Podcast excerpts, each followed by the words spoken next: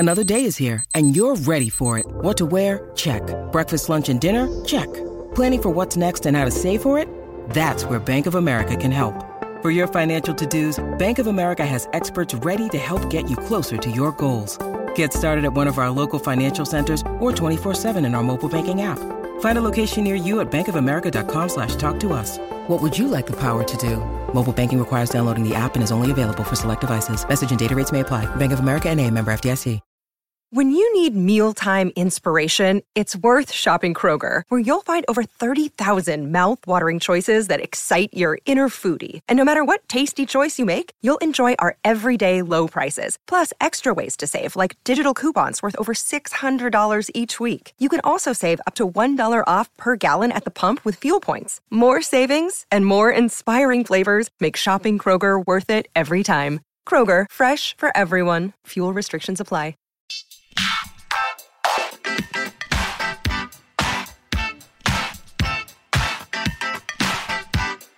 Hi, everyone, and thank you for tuning in to episode one hundred fifty-four of Awards Chatter, the Hollywood Reporter's awards podcast, presented by New York's iconic Empire Hotel. I'm the host, Scott Feinberg, and my guest today is one of the most talented actresses of her generation, someone who, at just fifty-seven, already has accumulated twelve Emmy nominations and seven wins, five SAG nominations and two wins, five Critics' Choice nominations and three wins, five Golden Globe nominations, two Tony nominations, and the list goes on. The great Allison Janney. Janney is best known for her portrayal of White House Press Secretary C J. Craig on one hundred forty-five episodes of N B C's The West Wing, spanning nineteen ninety-nine through two thousand six. But prior to her involvement with that iconic show, she already was a distinguished theater actress who occasionally appeared in great films like The Ice Storm and American Beauty.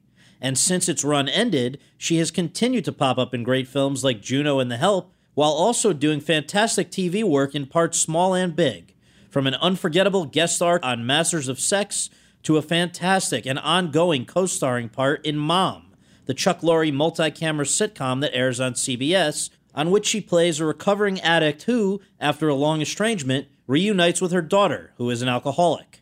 Over the course of our conversation at the Empire Hotel in New York, where Janney is finishing up a widely hailed limited engagement Broadway revival of Six Degrees of Separation, she and I discussed a wide range of topics, among them how a horrific freak accident when she was just seventeen ended her plans to pursue a career in skating and started her on the path towards acting, how Paul Newman and Joanne Woodward became key players on that journey, how work in the theater led to her being cast in the film Primary Colors, and how her performance in that in turn led to her being cast on The West Wing, what it was like playing the smartest woman in the room, or if not in the room, then on the move in one of Aaron Sorkin's patented walk-and-talks, why she wishes she was like her character on The West Wing, but personally connects much more to her characters on Masters of Sex and Mom, and much more. So, without further ado, let's go to that conversation.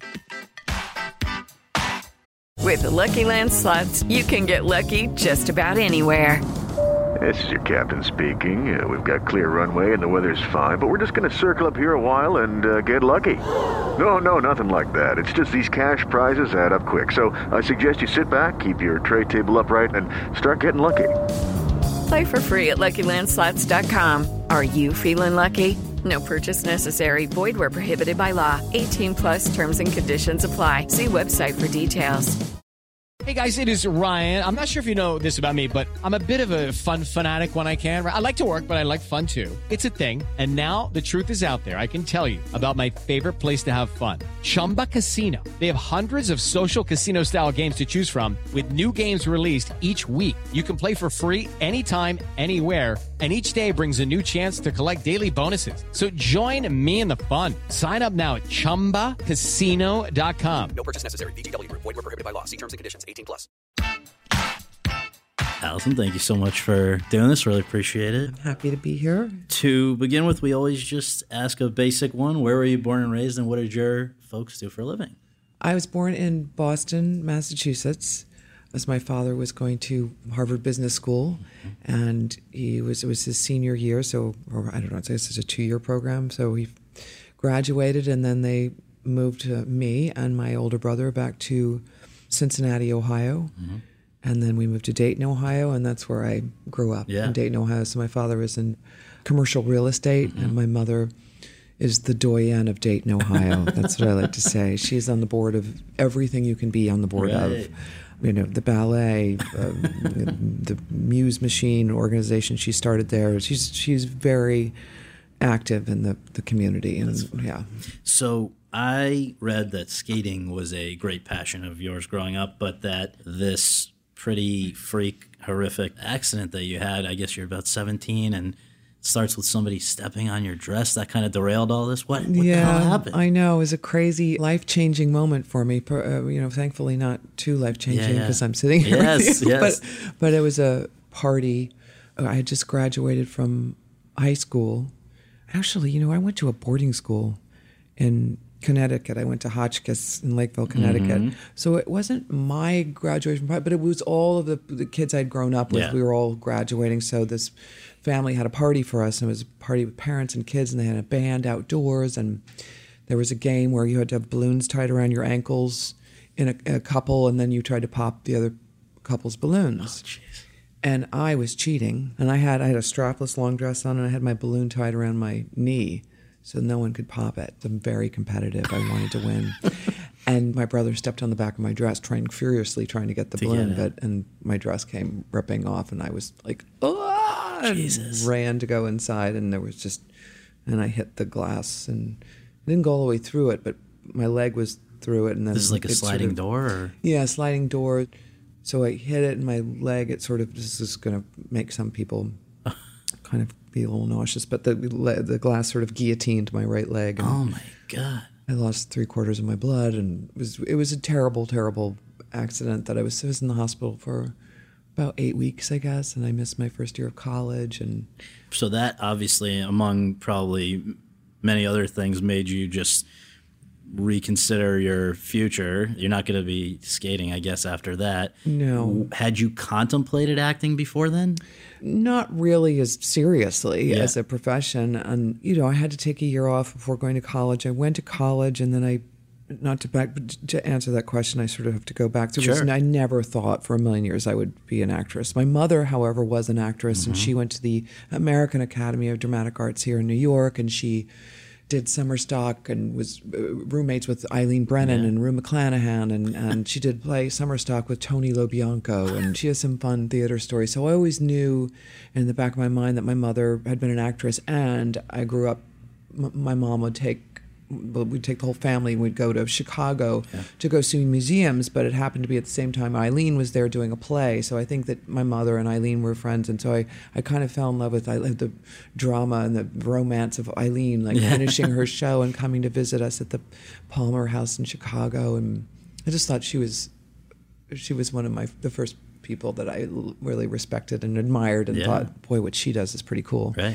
And then going to Kenyon College, my freshman year there, Paul Newman had gone to Kenyon College, and he came back to christen the new theater. They built this beautiful new thrust stage theater, and and he came back to direct the first production in it, and I got myself cast in that by hook or by crook. I, you know. Well, let's note how you got um, yourself cast in that. Well, I don't remember the exact story. I know that uh, there weren't a lot of speaking roles for girls. Yeah. It was kind of a it was a play Michael Christoffer wrote, and it was called C C Pyle and the Bunyan Derby. It was about a foot race back in the twenties, or you know, and and so there were there was a group of cheerleaders that would go along with the the, the men who were competing in the foot race, and I auditioned for one of those. So you don't really have any speaking role, but. But you had to get up on stage and tell Mister Newman something about yourself. Right.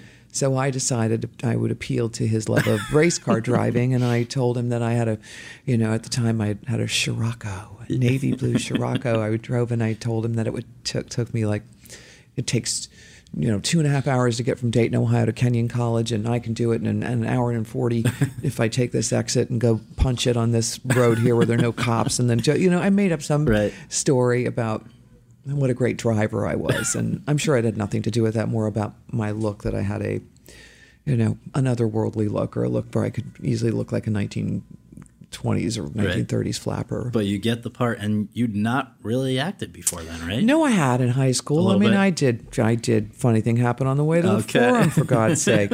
I was Domina right. in Funny Thing Happened on the Way to the Forum. I was, I was in Fiddler on the Roof. I did tons of, of theater in high school, but high school theater. My first play I ever did, I played Noah Claypool, the Undertaker's son, in Oliver. So. Okay.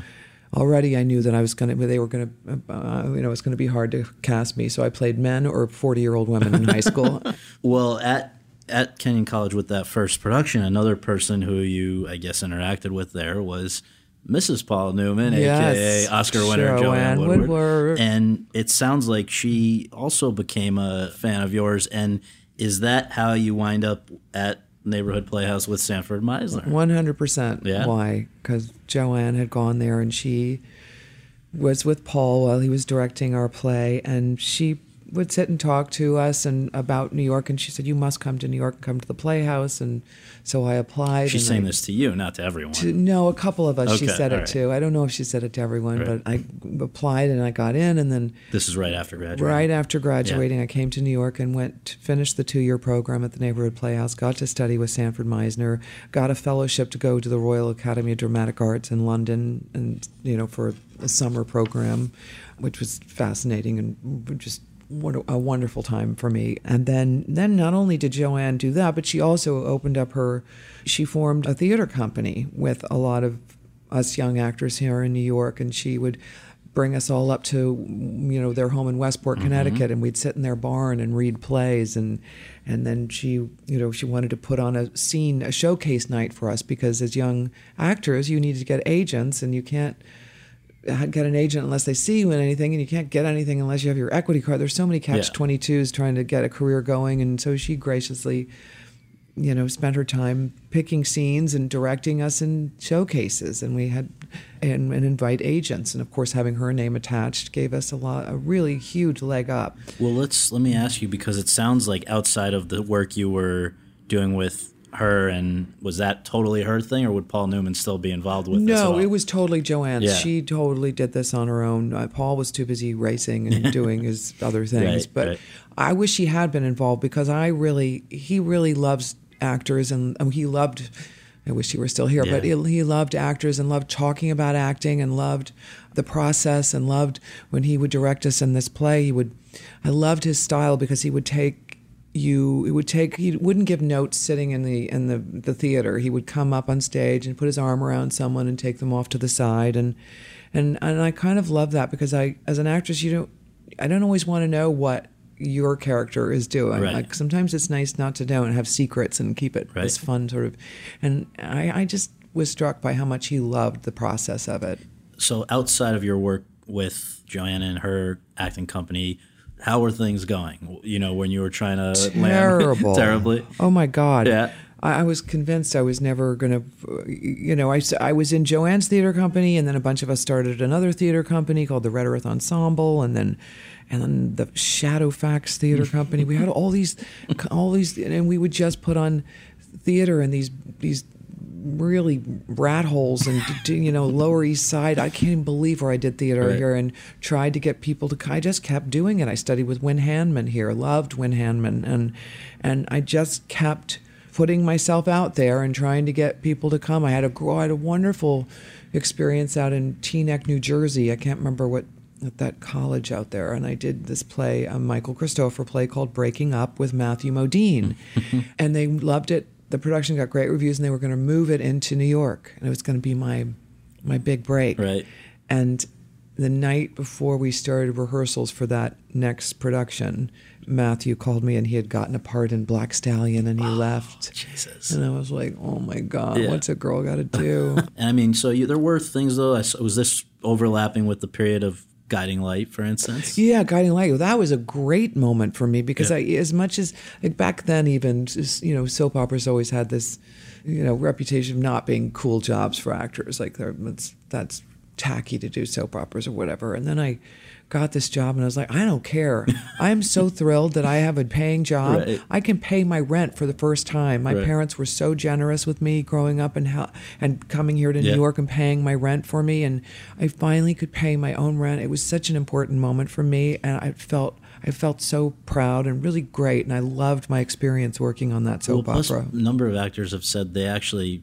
it wasn't the the place where they dreamed of being. Right. It was good practice because you have to learn so much so quickly every day, right? Yeah, it was great practice. And it's sort of similar, not too dissimilar to working on Mom right now, because you, you do script changes all the time and you have to memorize it right there and then you shoot. And, and, and it's a very, like I, the way they did it, you'd either work in the afternoon or in the evening. And they had it scheduled, very civilized. And, and it was a lot of fun. And I loved the other actors I worked with. And I can't think of one person's name right now because I, I can't think that far back. But there were some great actors I got to work and with. And people that are, they were on it probably till the very end. Yeah. I mean, I have to admit there were a couple of years there where that was sort of my guilty pleasure. You get home from was high school or whatever. Were Guiding you? Light. I, yeah. can't, I watched all my children that was yours? in General Hospital. And then I, I did also did a character on As the World Turns. Yeah. I was on that one. And There's nothing I like Joshua them. and Riva. You no, know, that was... Okay, so the turning point, though, ended up being not the Matthew Modine thing, but it was actually... a show that's being revived at the same time that you're in a revival of Six Degrees of yes, Separation. I was Present Laughter, laughter. Yeah. at that time with Frank Langella. Yeah. So you get this on Broadway when you were thirty, thirty-six. thirty-six. Oh, good. Well, okay. Well, I'm so young. No, but I mean, yeah. for, I guess before we even, before I ask you about that, why do you think it took so long for people to recognize your talent? And also during those kind of years of a little bit of struggle, was there ever a point where you were ready to to give it up? All the time. Really? Oh, all the time. I was so, I just couldn't, I knew that I, people kept telling me I was good and I felt connected when I was acting. I felt really powerful. I felt something different than I felt walking around in my normal life. I was mm-hmm. like, I feel something different here. I feel really good yeah. and connected here. And, and I would have just auditions and come home sobbing on the subway and, and just, you know, slowly things would happen. But there was one particular moment right before, well, even before Present mm-hmm. Laughter, where I, I decided it was time to find something else to do. And I went to the Johnson O'Connor Institute on the East Side, and, which is an aptitude testing place. And I, and I went through three days of extensive testing to figure out what, what I could do if it weren't, you know, if I wasn't going to right, act. And, right. And I always laugh because I think about the people who are analyzing my tests after three days, looking at them, going, "What are we going to tell her? I don't know. Should we? What can we? What? She, there's nothing this girl can do. Let's tell her she can make it." So they told me I could be an excellent systems analyst, which I don't think I actually would be. Because what I, even I, is a systems? Well, I found out. Um, I think it's someone that goes into a. organization that's not working well, it's not functioning well, and then this person will come in and go, oh, I see, you got to move these chairs over here, and these people need to be working next to these people. Like they assess oh, you could problems. Have been Mitt Romney. That was your. Is that what Mitt Romney did? I think so. Well, okay. On a large scale. Yeah. But yeah. I say they tell me I would be good at that. Right. Well, so that you you decided to stick with it. Present Laughter comes along. That's I guess in ninety-six, ninety-seven, then ninety-seven, ninety-eight, another. Big one on Broadway, View from the Bridge, View your the first bridge. Tony nomination. Yeah. Were you at that point imagining that your future was going to be on the stage primarily?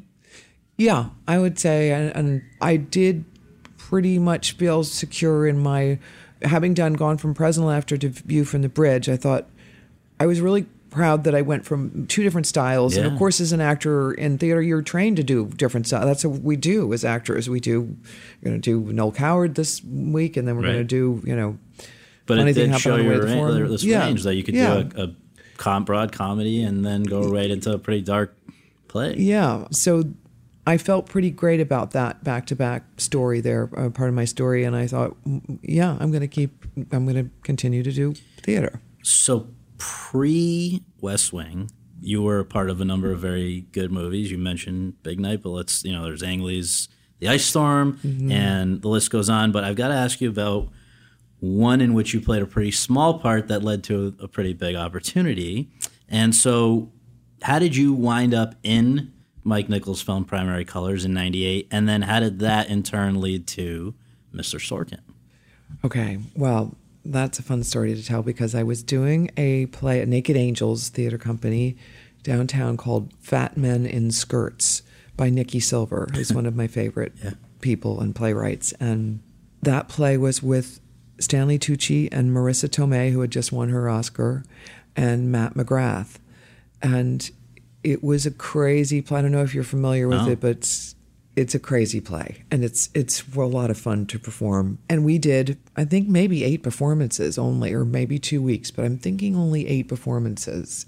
And the play starts with my character standing on the beach, pouring sand out of her high heels, saying, "I loathe the beach." And then she has this monologue. And this one night I was performing it, and I came backstage and I said, "Stanley, I don't know what's going on out there, but I swear to God, nobody is looking at me. Nobody's looking at me." I felt like the, I was standing there like, is, is this thing on? Like, nobody, I felt the weirdest energy out in the audience. And And he said, "I'll tell you later, just, it's not you." And, and then afterwards I find out that in the audience that night were Mike Nichols, mm-hmm. Jackie O, and John John Kennedy, Al Pacino, oh my God, Ellen Barkin, like at least eight more people yeah. like that, but mostly Jacqueline Onassis That's was a pretty out there. Big one, yeah.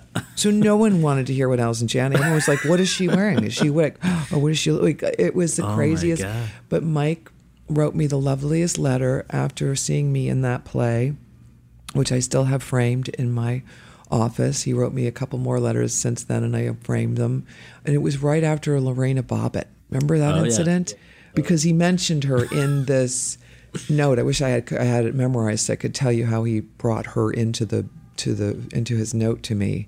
But it was so it was such a beautiful letter that he, and then from then he he. But I have to me, stop you. So okay. How does Lorena Bobbitt factor into his note about your performance? Well, it was it was it was something some clever way of bringing in the whatever had just happened that day. Yeah. I think it was going on right oh, around right. the time of the play, so it was a huge. Right. It was on every paper, and no one, everyone was like, for, "Oh my for God!" For folks who don't remember, we'll just contextualize. She removed her uh, husband's appendage. I don't. I wonder whatever happened to and him. And then he became a porn star. Are you kidding a, me? He had it. He had it put back. I don't know if they found the original one, but I don't know. This is taking a turn right, here. But sorry, anyway, yeah, um, um, I, but I think it was it was something about having no being famous for something other than that. Like it may. I can't remember. I'm going to have to find it and read it to you so you know, or send it to you, because it's really no. It sounds awesome. I mean, what a big thing to get somebody like him noticing you. I know, and and he, it started our friendship then, and then he put me in Wolf, which was my first movie with him, and then he offered me the part in Primary Colors. And we should just remind people that in Primary Colors, you are playing this, how do we describe, like a sort a school, of... T- a teacher. A teacher who is so charmed by John Travolta's Bill Clinton-esque yes. politician that not only before you sleep with him, You you are so charmed that you literally fall over in mid-conversation. Yes, I fall down. I'm not fall, but I trip on a flight of stairs. Yes. Which I, um, I, I mean, the only reason I could do that is I had done a production of Noises Off in, in Philadelphia, in Allentown, Pennsylvania, and I watched a stunt choreographer work with an actor, Bill Bowers. I remember he had to fall down a flight of stairs, and I remember sitting watching him, and I'm like, "Oh, that makes sense. Right. That makes sense." So when Mike asks me two minutes before we film the scene, "Do you think you'll be able to sort of trip on the stairs here?" And I, I'm like, "Why, yes, yes, yes, I can, Mike." And, and I, it turned out to be a very important thing, right? Yeah, it was a really important moment. I got a lot of mileage out of that pratfall. Yes. I had, I remember being somewhere later, like at the my first Emmys, I think, and Steve Martin came up to me and said, I, your pratfall is probably one of my favorite pratfalls. Like, I got people coming up saying things like that, and I just had no idea what it was going to do for me. But but most importantly, most importantly, yes. Aaron Sorkin and Mike Nichols are good friends. I know Aaron looked up to Mike, was one of his mentors, one of his he he loved Mike, mm. so I think he saw my performance in that and wanted brought me in for to audition for the role of C J. Which um, was so the year after Primary Colors, pretty soon after Primary yeah, Colors. Yeah, yeah. But in between those, just a quick thing I can't let us pass by is that another theater activity of yours led to another major movie, which happened to win the Best Picture Oscar. How did you end up in American Beauty. Oh, that. Alan Ball wrote a play called Five Women Wearing the Same Dress that I was lucky enough to get cast in, that was done at um, Manhattan Class Company. And Alan and I fell in love with each other there, where I loved working with him. And soon after that production, he had American Beauty was being cast, and he insisted that Sam Mendes see me for this, for the part of uh, Barbara Fitz. And I went in, and I think I read for Sam. I had auditioned. I don't. I don't remember what I did. I must have had auditioned, but I remember being excited to meet Sam and grateful that Alan had brought me in. And then I got the part. And and the part was as the sort of quiet wife of the Chris Cooper character, mm-hmm. who was a closeted gay um, man. Yes, which kind of was in a way practice for something you might do in Masters of Sex. Masters of Sex, there's a little bit of a right. similar dynamic. Yeah, yeah. But that probably around the time you were doing that uh, is when you first hear about West Wing. How did that first cross your radar, and, and then what was that process like of just getting that? I was living here. New York City was my home, and I was out in Los Angeles staying at this hotel, and I was working on, I was doing American Beauty, and I was doing Neil LaBute's Nurse Betty at the oh, same wow. time. Wow. Two very different movies. Not, you know, the parts weren't huge, so it wasn't, yeah. they just was one week I'd work on that and the yeah. next week. And while I was out there, my agents called and told me about this pilot that was being shot. Aaron Sorkin had written it. It was called The West Wing, and they wanted to see you for it. And, I, of course, I'd heard of Aaron Sorkin, and I knew that Aaron Sorkin had written The West Wing and that John Wells was involved somehow. And, of course, I knew John Wells because of E R, yes. I mean, his involvement there. So there was there were a lot of great people involved in this. And I, and I read it, and I went, oh, how funny. This is great. This is a really funny script. And you, were you reading specifically for the part of C J? Of C J, right? Yeah. Okay. I was reading for C J, and I went in for my first audition, and I walked into a room in Warner Brothers lot, and there was Aaron and Tommy Schlamme, and I read, it was the first press briefing that C J has in the pilot where she says the president has been in a bicycle accident, and you know, that was my or audition thing. Yeah, biked into a tree. Yeah, into a tree. So I read that for them, and they literally said nothing, and I was like, okay, well, thank you, and I walked out of there, called my agents, was like, well, that's not going any further. Right. They hated me. They didn't even add, they didn't even, they totally didn't like me. Got a call back. I was like, what? Okay. And I went in and read it again, again, nothing, nothing, no really, no adjustments, no, nothing. And left again. I was like, I don't know why they keep calling. I don't know what's happening here. And I saw a lot of other women out there too. So I figured, well, and I thought, well, this is good. This is my first experience auditioning for a television show. I'll just, I have a friend who always says, at least you get to act. Think of it that you, you get to act today. You know, trying to get That's over my fear of auditioning, of it, right? You know, because I ever know who who likes auditioning. Nobody, but you. But you'd really I, never been on a T V show up, up to that point. No, I, I probably uh, had done something, but nothing not of like, like not serious, for a pilot. Right. Like, and then and then when I found out I had to test for the network, I was like, holy crap! Okay, I'm going to go test for the network. I've never done this before either. Right. And that's when you have to go in a scary room with a lot of suits and people judging you. And, and what are they even looking at? Terrifying. They're just, you know, you're going up against, there were, I think there were a couple other women out there who were auditioning for C J. And so you go in there and have to throw down and, and you know, and, and, and, and may the best woman win. Right. And I, up even to that point, I thought, this is just good experience. Mm-hmm. Nobody gets their first thing they test for. This is just great to learn what this process is like. And so I wasn't, you know, I didn't know, I didn't, didn't think I was going to get it then. And then I went back to the hotel I was staying in and looking up my lines for whatever I was shooting the next day, probably American Beauty. And I got a phone call. First, I got a call from my agent saying they're offering you the part. And I was like, just incredibly excited, yeah. but also like, oh my God. I mean, it's like, as every actor will tell you, they get the part and it's like, yes. And then it's like, wait. But now I have to do it. What does that mean? I've got to be here. Like I started, my mind started going because I was nervous about having, you know, I had a, my life was here in New York. And and then very quickly after my agents called, beautiful flowers arrived at the hotel from Aaron and a call from him. And it just was pretty. And then I saw, you know, who was doing it with right. me and all these great theater actors and people that I admired. And it was one of the best things I've ever gotten to do. Truly one of the One of my favorite jobs, one of I my bet. favorite characters. Now, you knew it was a big project, but did you know it was a really, could you tell even at that point that it was going to be a, a pretty special show. I knew that there were great people involved, and I knew working on it was really, there were challenging moments, believe me, but there were some, because that's when I learned with Aaron, you, you have to have every every word, every letter correct. You can't mess up right. once. So it's, you have to know your lines when you come to work. And sometimes shooting hour shooting hour long dramas, it's exhausting. You're I working bet. eighteen hour days and and then you have to memorize tomorrow. You know, it's a lot of hard work. And I knew it was good, but I never thought in a million years that people would want to watch a show about politics. Yeah. Maybe because because I wouldn't want to sh- watch a show about politics. I hated about right, politics. Right. I didn't grow up in a household that where we talked about politics. I didn't understand. I grew up during Watergate. You know, I was so like, how did you do with the, some of the stuff you had to even be talking about? How was that? I had no idea what I was talking about. That's like Shatner with Star Trek. He says, I just say, you know, pretend. Well, sometimes, I hate to admit it, but sometimes when I was so tired, I like, I just, I would say, am I in a good mood or a bad mood? What is happening here? I go, would so bleary-eyed tired and just trying to get the words. Right. Do I sound like I know what I'm talking about? Then great, because sometimes things were so complicated, the arguments, and I'm like, I don't even know how I feel about this. But I remember the episode on the, the, the census. That was, it's like, wait, now, wait, what? How? I, Just say, I'm just going to say, you know, there were some crazy, everyone used to make fun of me because they knew how. With the dialogue, um, though, specifically, when you have dense dialogue that you have to get every stutter exactly right, you have to get yeah. everything. How did you go about learning that? And then what is that actually like to to deliver?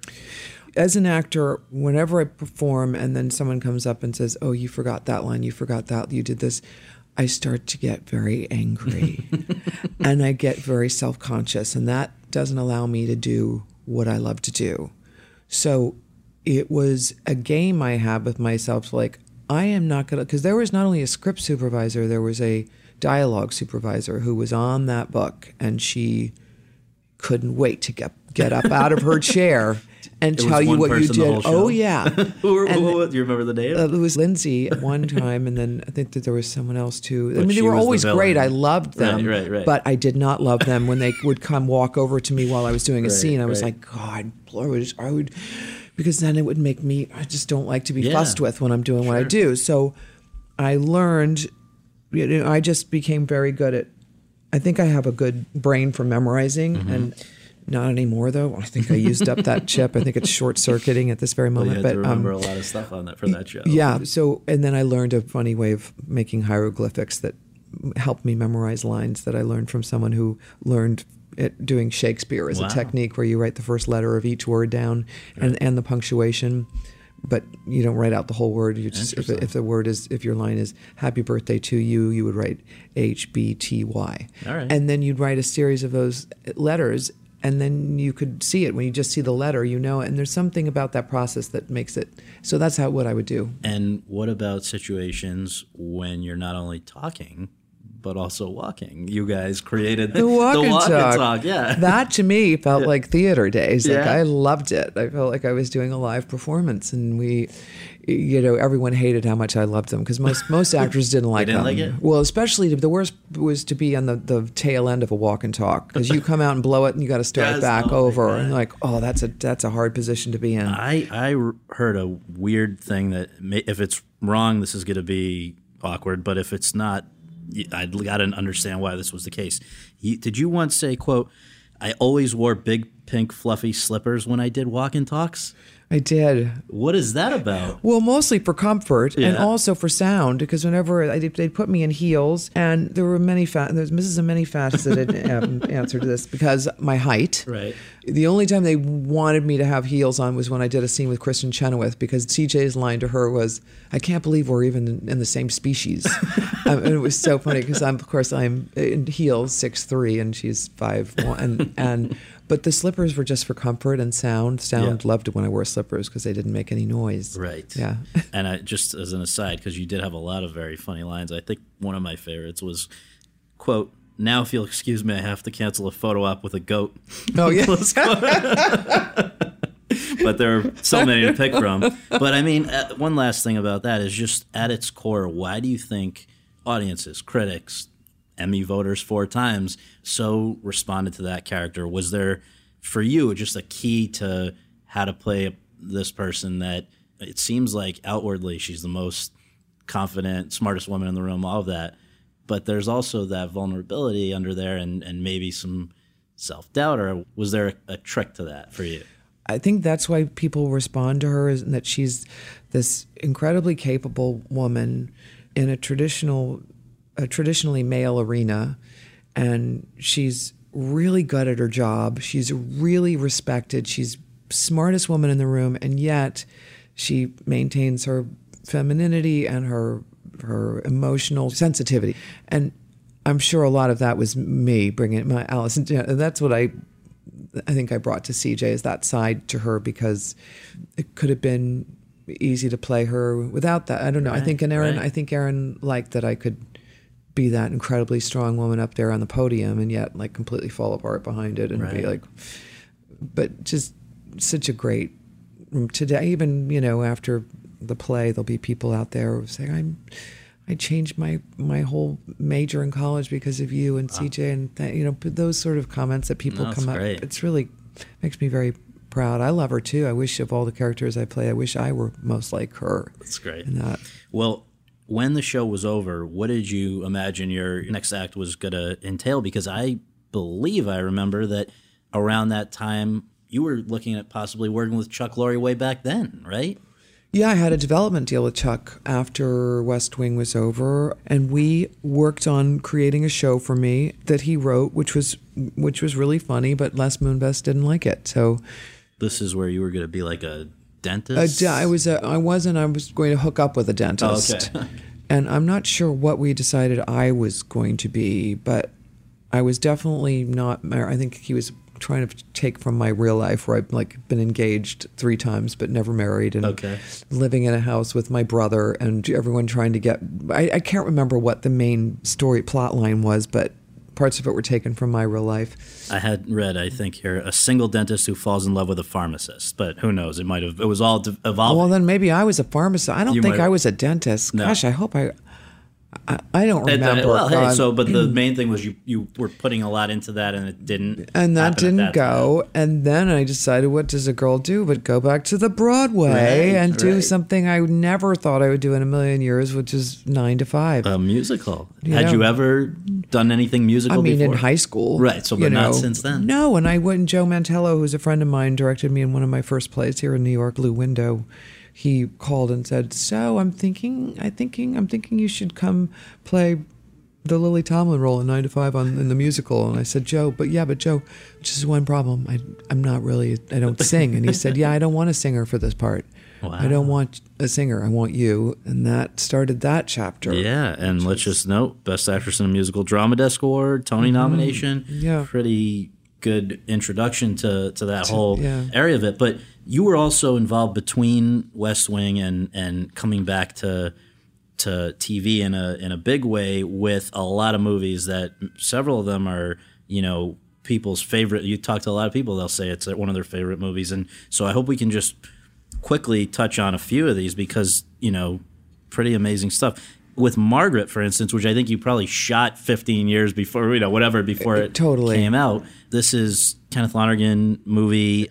You have a small part, but you had a tough assignment, and yeah. it's amazing, that scene. So well, what happened there? It's a woman that gets hit by a bus. Yeah. Run um, over by a bus. I remember being, I was out in uh, Los Angeles. I guess I was, I must have been during West Wing, maybe the mm-hmm. first season of it or something. Yeah. And I remember him calling me and saying, it's a, I've written this movie. It was right after nine eleven. Mm-hmm.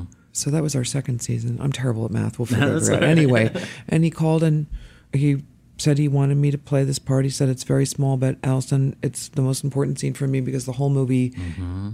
goes on from here. It's because of what happens in that moment that you're part of that propels the rest of the mm-hmm. movie. It informs the rest of the movie. And I love Kenny so much. He's one of the best writers we have in this country and yeah. the world. He's just, he's so talented. And I, I said, okay, let's do it. I'll do it. It was one of the hardest shoots I've ever had to do. We shot it right up here, up Broadway, right in front of Cinderella's wow. on seventy, yeah. you know, and yeah. I was living on seventy-sixth Street between Columbus and Amsterdam. I literally just over strolled over. and, and I had to, and another thing, another, it's like, yeah. I seemed to fall a lot because he was not sure how the bus was going to hit me. Of course, I was very far away from the bus, but the right. camera angle, right. it looked like the bus. And he wanted me to be walking across the street and be hit by the bus, but he couldn't figure out how to do it. And I said, well, why don't I trip? And then the bus will, and he was like, oh my God. It was like, I was like, the answer to everything. I just fall. And it's sort of, one, I know, I could, should have been. So he was like, that's perfect. So I remember come to doing a pratfall and that, getting hit. And then the rest of the day, I had to be in a pool of blood and on the street. And, and they were like, well, do you want, we got, we got to set up here. Do you want to go to craft service? It's on, out in the street. Where am I going to go? Covered in right. blood. I said, guys, I am here for the whole day. Right. Unless I got to pee. And frankly, who would care right. if I did? I'm on the street, like I was in that blood all day long and just sat there. And I remember being, that performance was all Kenny because I, I didn't know what to do, how to play that. And he had very, very specific directions for me about, I want you to be really angry right here. Mm-hmm. I want you to be this here. Like, I was like, that doesn't make sense. He said, well, getting hit by a bus doesn't make sense. Right. I, I could not, I didn't understand. So I just went with it. I yeah. just did whatever he told me to do, and well, so that didn't, and then it didn't come out till twenty thirteen. But oh I mean, and I know he it knocked him for a loop also, but he, fortunately he has rebounded I with know. Manchester. I but know. Okay, so next one of my all-time favorites, Juno. You are the title character stepmom who works in a nail salon, puts photos of dogs on her vision board, whatever that is, and has a daughter named Liberty Bell, which is almost as weird as this new N S A leaker woman. I reality know. Winner. Reality winner. What the I, hell? How did that happen? I don't, I mean. And she was like born, I would think, before the reality T V age. So I don't well, think so. No. Well, I'll tell you when reality hit was during West Wing, because I always blame reality T V for the demise of West Why? Wing. Yeah, because we... It was our second season, which was probably two thousand one or two thousand, somewhere in there. The Bachelor started, and oh. we started losing viewers to The Bachelor. And I was like, how could we possibly have the same audience? I don't understand this, but our viewership started dwindling because of the advent of reality T V. So I've always well, had a chip on my shoulder. When America went off the cliff. I tell you, that was, right that around was there. But yeah, Liberty Bell and Jason... I met him at the, it was so funny, we actually had a meeting at the Beverly Hills Hotel by the pool, and we were sitting there talking about it. I think he had me in mind for the the role of Bren, Bren, right? What's her character's name? I can't remember. Bren? Yeah, I think it's Bren, um, yeah.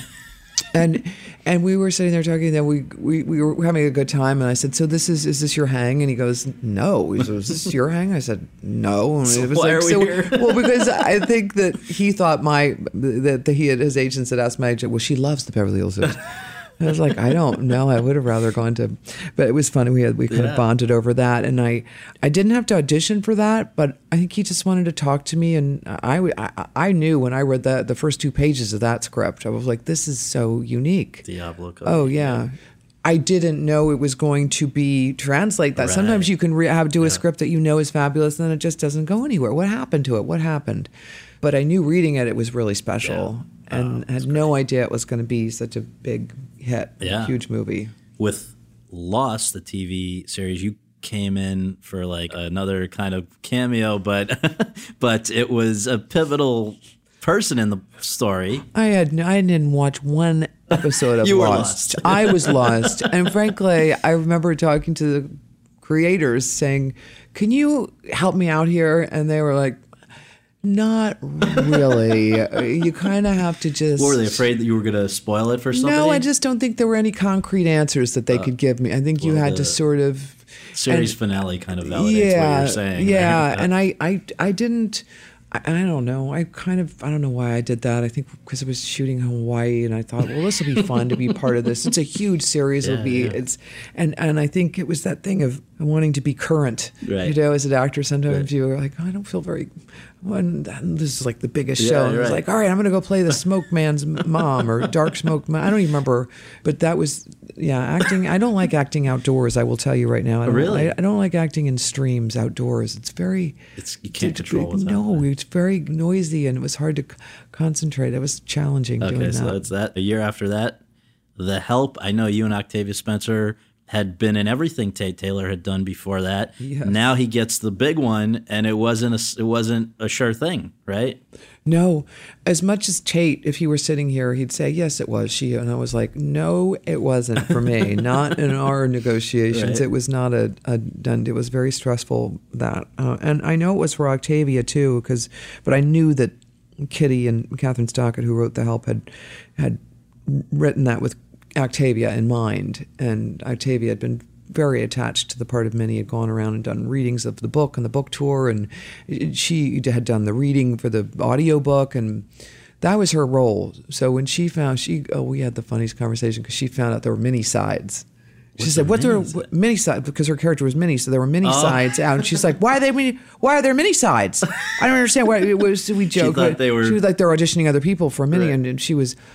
Boy, she would, she made me laugh so hard. Uh, and but, so, so you guys had, on all of those things, worked together, right? So you must have known her pretty well by that point. Yeah, I had met her out in uh, L A with Tate in probably nineteen ninety-eight, ninety-nine, wow. somewhere in there. Wow. So and, even before maybe The West Wing. Yeah, yeah.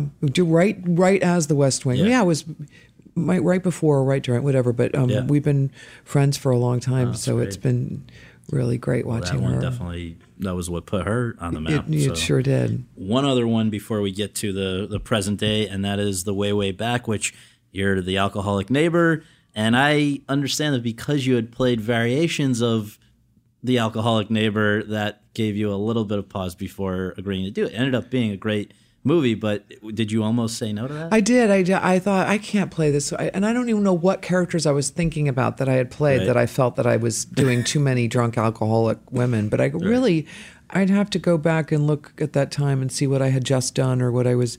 But then I, I couldn't. I love Jim and, and Jim Rash and Nat Faxon. They are just hysterical, and Nat and Jim and I had met I'd met them through their work at the Groundlings, right. and I used to go and see them because Tate was Tate and Octavia were good friends with them, and Melissa McCarthy. Mm-hmm. So we would go Octavia and Tate and and, and Jim, we'd go see Jim and, and Melissa in the Groundlings. So we had become very friendly, all of us, and and I I think I was going through a hard time at that point too, and I I was doing this movie in upstate New York called mm-hmm. Days and Nights that first on the call sheet. That would yeah, number one on the call yeah, sheet. Yeah. That was, yeah, some. Anyway, so yeah. I went right from there to do Way, Way Back, and I'm so glad I did. It was one of my favorite oh, that's a lot of fun. Experiences doing that movie, living on the beach. We're literally walking down the beach to the set, and and and just. How do you beat that? Yeah. And I loved that character, too. So I guess you that came out in twenty thirteen. You probably made it in twenty twelve, which is also, I think, the same time that your involvement with both Masters of Sex and Mom would have begun. How, for a little while there at least, did you coordinate doing both of these? Thank God they were both under the same umbrella, yeah. C B S Universal. Yeah. So the two came up. I think it was it worked out perfectly right, right right when Mom finished and went go on hiatus in March. That's when Masters of Sex, my work, started. So so they kind of dovetailed. I did they didn't ever happen at the same time, but okay. I finished Mom and then went in to do the, the first season of or whatever season it was of right. Masters of Sex, my first storyline sure. arc I did during the hiatus, and it worked out perfectly. Well, so let's just note, because Masters of Sex, I guess, was now it's hard to know in order which one this was. I think it's Emmy number five, I think, or maybe Mom was number. Well, anyway, but I, yeah, I don't know. Let's uh, let's note though that so this is a very quiet woman suffering kind of in silence. And is it easier or harder to play somebody who doesn't have much to say? I liked playing Margaret Scully. I liked the scenes where I didn't say anything. I like I enjoyed playing that sort of self-reflective character. It was not. Knew that her life, something was not right in her right. life, and she was trying to get clues from her other friends and how their lives are going and their sex lives, and sort of comparing and finding, oh, there's something very wrong with me. There's something not, you know, the, her awakening. And I loved playing the, that part. And as far as having a lot to say, it's fun when you have a lot to say when, you know, when Aaron Sorkin's yeah, writing yeah. your words, or, you know, you have, that can be fun too, but I enjoyed playing Margaret. She felt more, in some ways, more like me than any other character, just in terms of, because I am not, I'm not a, I'm a pretty shy, quiet person. I don't. Well, from the way you're saying it, she Margaret's in some ways closer to who you are, but C J's who you wanted to be. Is yeah. that why you're? Yeah. yeah. But there was one particularly tough day as Margaret. Would you say was there? What was there a scene that you were least looking forward to? Oh well, yeah, any of the ones where I was naked having sex. I never thought at fifty, whatever I was, fifty-four, I don't know, in my fifties, yeah, to be yeah. asked to do a sex scene is not something that a lot of women in their fifties get asked to do. So that was really challenging and not very comfortable doing at all. But I guess, did you kind of assume getting into that show that that might come up? I knew it was going to come up, but I also knew at that time I was in, I was working out quite a bit. I was, I'd been, I had been doing a lot of Pilates every day, yeah. and, and I was, you know, I was in love, and I was lost. Right. I was like, I was, I was very in the best shape that I could be. So I was like, well, heck, if you're going to do it, I'm going to do it. Do it now. I would not do it now. Why? I mean, you get a good workout there doing eight not, times a week. Not enough. Not enough. Not enough. No, I need to be working out. I should be walking. I should have walked here from oh, wow. down on Prince Street. I should have walked up here, but eh, anyway, I'll get back to it. So then that brings us to the the one that, okay, so that whatever the number in the order, two more Emmys, Mom, Bonnie, this recovering addict who reconnects with her daughter, who's also yeah. a recovering addict, and, and it's been on since September twenty thirteen, and I guess just the the basic first, how did you first hear about it and what appealed to you? The one format I'd never done before was the the multicam, and I'd heard that it was a, a schedule that was incredibly easy, not easy, but but more civilized than right, any other right. work. And I was tired of the, I'd done the Matthew Perry thing, the Mister Sunshine that didn't, only aired four episodes or whatever, but it was a single camera comedy.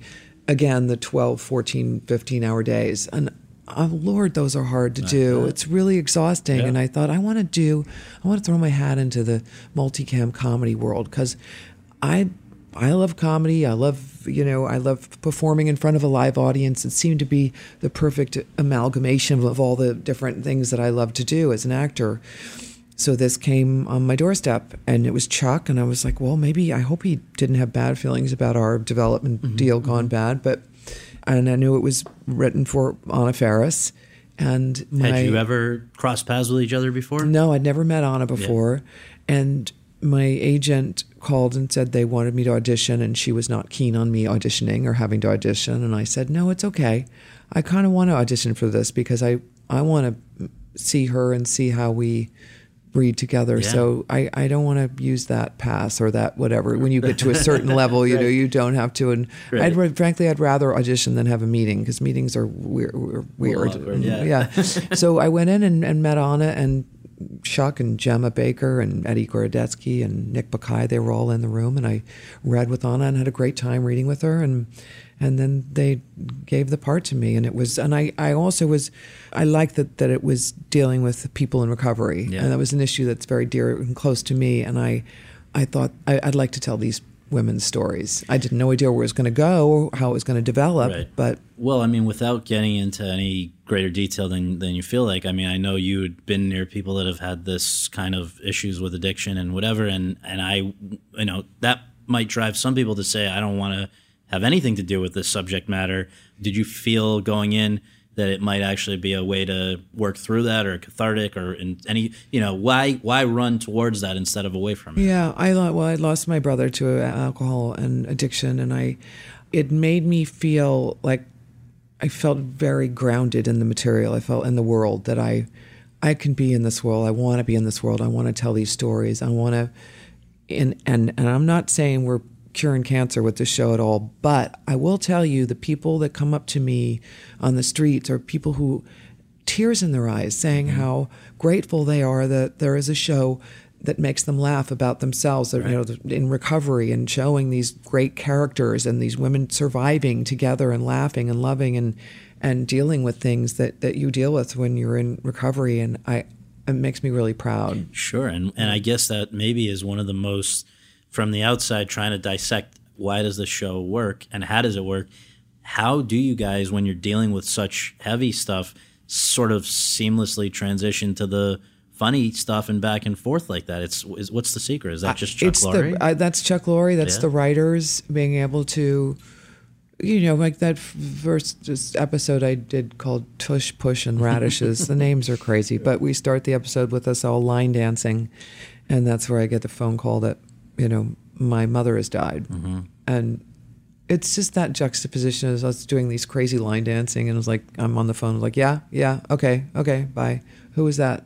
Oh, someone, my mom's dead, and kickball change, five, two, but it's just sort of the way they throw everything in the mix together. They don't try to separate it. They just, you know, when we find out Marjorie has cancer and she says, don't treat me any differently. And I say, okay, here, you pay the check, you know, like that, that sort of stuff that right. just happens, that makes you laugh. That's right. real. It's not, it's just real life. Well, how does the, you mentioned that it's multi-camera, and for people who may not know that, that does not only mean that there's multiple cameras, but also that you're doing it in front of this live audience. And usually multi-camera is used with broad comedy. This is certainly has a lot of comedic elements, but when you're dealing with more serious things, I mean, I guess you could go back and find certain examples like All in the Family or whatever, but where it kind of bridges the line. But why is why is multi-camera the appropriate and best format for this when it maybe isn't the obvious way to go? Yeah, I'm grateful that we have, during our shoot week on Thursdays, we shoot stuff that we don't do in front of a live audience. Okay. Usually it's green screen stuff or whatever, but the way the show's progressed and some of the emotional demands of the scenes, Chuck will always say, would you like to do this on Thursday or would you like to do it in front of a live audience? I will always opt to do it on Thursday because I like that quiet and I don't want to feel the live audience mm-hmm. there when I'm working on an emotional scene. Yeah. Anna likes to do it in front of the live audience. Right. So we're different, but they always ask us, which I'm really grateful for. And I think that because of that, I, I mean, I know other shows have done emotionally demanding things in, in comedy, but I, I think this, it works for our show because I think that's what people like about it, is that we are telling these women's stories and not shying away from from the tragedies that happen in life and the real issues that come up that people deal with. And we're able to deal with them, look at them in an honest way, but also have these crazy laughs and these crazy characters that I, the writers, I, whatever happens in that writer's room, they they balance it all. I mean, we get to act it out. Is there any improv in this one? I know it wasn't with West Wing, but can you now be a little... Bring your bring yourself to this a little bit more? Mm, physically, I do. yeah, right, right. I physically, I get to throw, you know, if I decide to throw whatever. down, you know, right. ro- slide down a banister or jump over a thing, I'll, I'll always throw in right. and, you know, add that that part. That's where I come in. That's what I can and is it bring to fun, the game. Even though it can get dark, is it oh, a fun yeah. job? It's a really fun job. I love, I really, I love that they're, that it's not just strictly comedy, that we do have these darker places and real places we get to go to, and then and then the characters that they've created are these women are are wonderful women that I think people have care about. And yeah. They want to they they've invested in them, and and we have a lot of fun working together as a right. five five women, you know, over the age of forty working on top. It's fantastic. It's great. Yeah. With our last minute, just sort of if I if I may, we do a little rapid fire. The first thing that comes to your mind. I've recently seen you doing what you're going to be doing later tonight, this great revival of Six Degrees of Separation. It's the first time I've seen you perform live. I get the sense that there's a, you know, it's not because of the paychecks or the schedule that someone like you would come back to Broadway or do theater. So ultimately, if you had to pick one medium, which is it that, you know, if you could only do one going forward, which would it be? Oh my gosh. If I could only do one, I would be right on television right now. It would be television. Right now, because of the schedule, because of the life. Because yeah. I can have a life outside of yeah. this. Broadway is grueling. It's yeah. fantastically rewarding, but it's grueling. Yeah. Film work is grueling. And usually I want to be at home with my dogs and my friends mm-hmm. and then go to work and have a lovely, you know, every once in a while come do it. But if I had to pick one, it would. Okay. Could the West Wing work today, or have we as a society just become too cynical and stupid? I know when when Aaron tried to, you know, to bring idealism back with the newsroom, he's the first to say it was a frustrating experience. But do you think the West Wing could work today? Uh, judging from all the people who are asking for it to come back, yeah. I would say yes. I think it would be, if Aaron wrote another one, I don't know if we should all come back. I think maybe he should write another one with new characters or something. I I mean, I just don't, everyone needs it, wants it, wants to have, you know, a White House and administration they can feel they can look up to and trust and admire. And I mean, he wrote, he wrote the Camelot of yeah. all administrations. And what would you, how am I doing on my one word answers? No, it's good. Okay, it's good. Right. What one piece of advice would you and or C J, you could answer it from either perspective, have for the incumbent in your position, Sean Spicer? Keep doing what you're doing, because Melissa McCarthy is just really making us laugh. Right. And then lastly, you know, we've been through a, a lot of stuff that we've had a very varied career and just all kinds of stuff. What is there, is there one thing on the bucket list that you haven't yet done that you would really like to do? Well, I always jokingly say I would kind of, kind of want to play a, a villain in a Bond film. That would be cool. You know, I think I'd be a good villain in a Bond film. I want to do one of those big old action movies yeah. and be kick-ass, some, you know, behind the desk, but then she gets out and like, I Kill Bill. Like if I could have a scene like right. Daryl Hannah and, and Uma in Kill Bill. Yeah. Holy mackerel. Bring it on. Bring it on. Awesome. Well, I hope somebody's listening who can do that. Thanks a lot. I really appreciate it. God, thank you so much.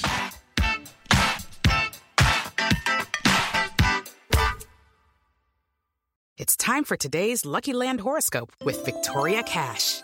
Life's gotten mundane, so shake up the daily routine and be adventurous with a trip to Lucky Land. You know what they say, your chance to win starts with a spin. So go to Lucky Land Slots dot com to play over one hundred social casino-style games for free for your chance to redeem some serious prizes. Get lucky today at Lucky Land Slots dot com. Available to players in the U S, excluding Washington and Michigan. No purchase necessary. V G W Group. Void or prohibited by law. eighteen plus. Terms and conditions apply.